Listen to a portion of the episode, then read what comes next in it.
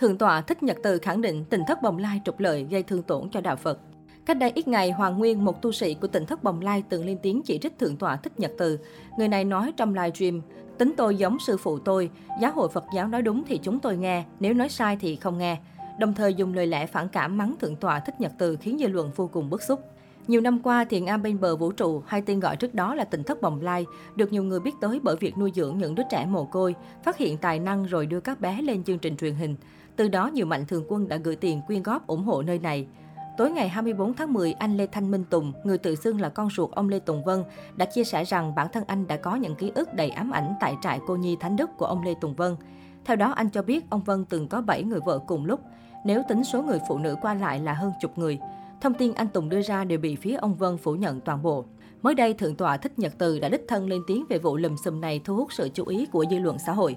Thượng tòa Thích Nhật Từ cho biết, vào cuối năm 2019, khi sự việc liên quan đến tỉnh thất Bồng Lai bắt đầu nổ ra, Thượng tòa Thích Nhật Từ cũng đã lần đầu lên tiếng về những vấn đề nhức nhối bên trong thiền am này. Đối với ông, những sai phạm về vấn đề giả sư trục lợi từ thiện nếu không được giải quyết triệt để sẽ mang đến những hậu quả rất nghiêm trọng. Tuy nhiên, thầy lại bị một số YouTuber tấn công và xúc phạm nặng nề. Thượng tọa Thích Nhật Từ cho biết, thực tế từ năm 2017, Hoàng Nguyên, Nhất Nguyên và Huyền Trân từng đến chùa Giác Ngộ nhờ tôi tư vấn sau vụ lùm xùm thi hát bolero trên truyền hình Vĩnh Long. Vào cuối năm 2019, những nghi vấn về việc không có chú tiểu thật trẻ mồ côi tại tỉnh thất Bồng Lai xảy ra. Tôi vẫn cố gắng cho họ một con đường để sửa đổi.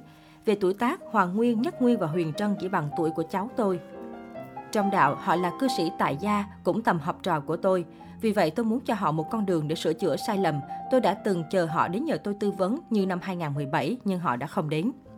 Nhiều YouTuber đã cắt ghép bài nói chuyện của tôi trong năm 2017 và 2019 để cho thấy sự khác biệt, rằng tôi nói hai lời, lúc tôi bên, lúc tôi lại phê phán thầy ông nội mà họ kính trọng. Trong hai năm qua, YouTube có hơn 4.000 video nói về tỉnh thất bồng lai, chia làm hai nhóm ủng hộ và phản đối. Khi tôi lên tiếng về vấn đề giả sư, nhiều YouTuber đã chửi mắng, xúc phạm và vu cáo rằng tôi muốn giết chùa, chà đạp quyền tự do tín ngưỡng.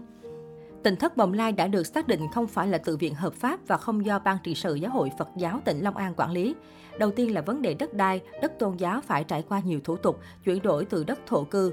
Đất lúa không thể sinh hoạt tôn giáo và họ cũng chưa từng đăng ký sinh hoạt tôn giáo.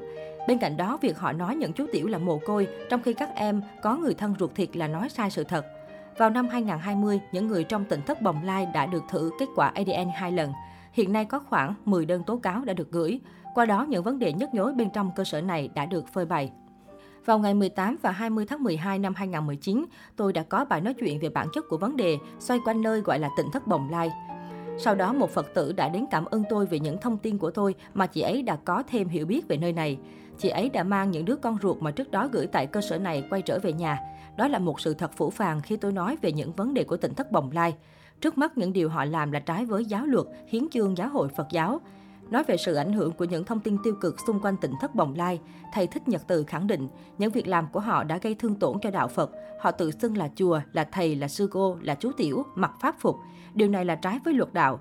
Trước đó, trong buổi nói chuyện với các Phật tử vào năm 2019, tôi đã nói rằng cụ Lê Tùng Vân cùng các đồ đệ của ông nợ Phật giáo Việt Nam một lời xin lỗi, bởi họ không phải là tu sĩ Phật giáo. Họ lợi dụng vào sự kém hiểu biết của cộng đồng mạng, sự yêu mến của mọi người dành cho năm chú tiểu tại chương trình thách thức danh hài để trục lợi. Chia sẻ về cách giải quyết những vấn đề của tỉnh thất Bồng Lai âm ỉ suốt thời gian qua, Thượng tọa Thích Nhật Từ cho hay, Trước đó, Giáo hội Phật giáo tỉnh Long An đã làm việc với địa phương, Giáo hội Trung ương cũng đã lên tiếng. Sau khi Phật giáo chúng tôi lên tiếng cách đây 2 năm, các sở ban ngành, đài truyền hình, báo chí cũng đã vào cuộc. Tuy nhiên đến hiện tại, sự việc vẫn chưa được giải quyết triệt để. Theo tôi, nếu vấn đề không được giải quyết sẽ dẫn đến sự ngộ nhận, để lại nhiều hậu quả nghiêm trọng. Những vấn đề bên trong tỉnh thất Bồng Lai đã âm ỉ gần 2 năm nay. Vừa qua, nó đã được hâm nóng lại bởi livestream của bà Nguyễn Phương Hằng. Tuy nhiên, chúng tôi chỉ có thể lên tiếng xác nhận với góc độ Phật giáo, việc giải quyết những vấn đề này theo quy định pháp luật thuộc về trách nhiệm và quyền hạn của chính quyền Long An.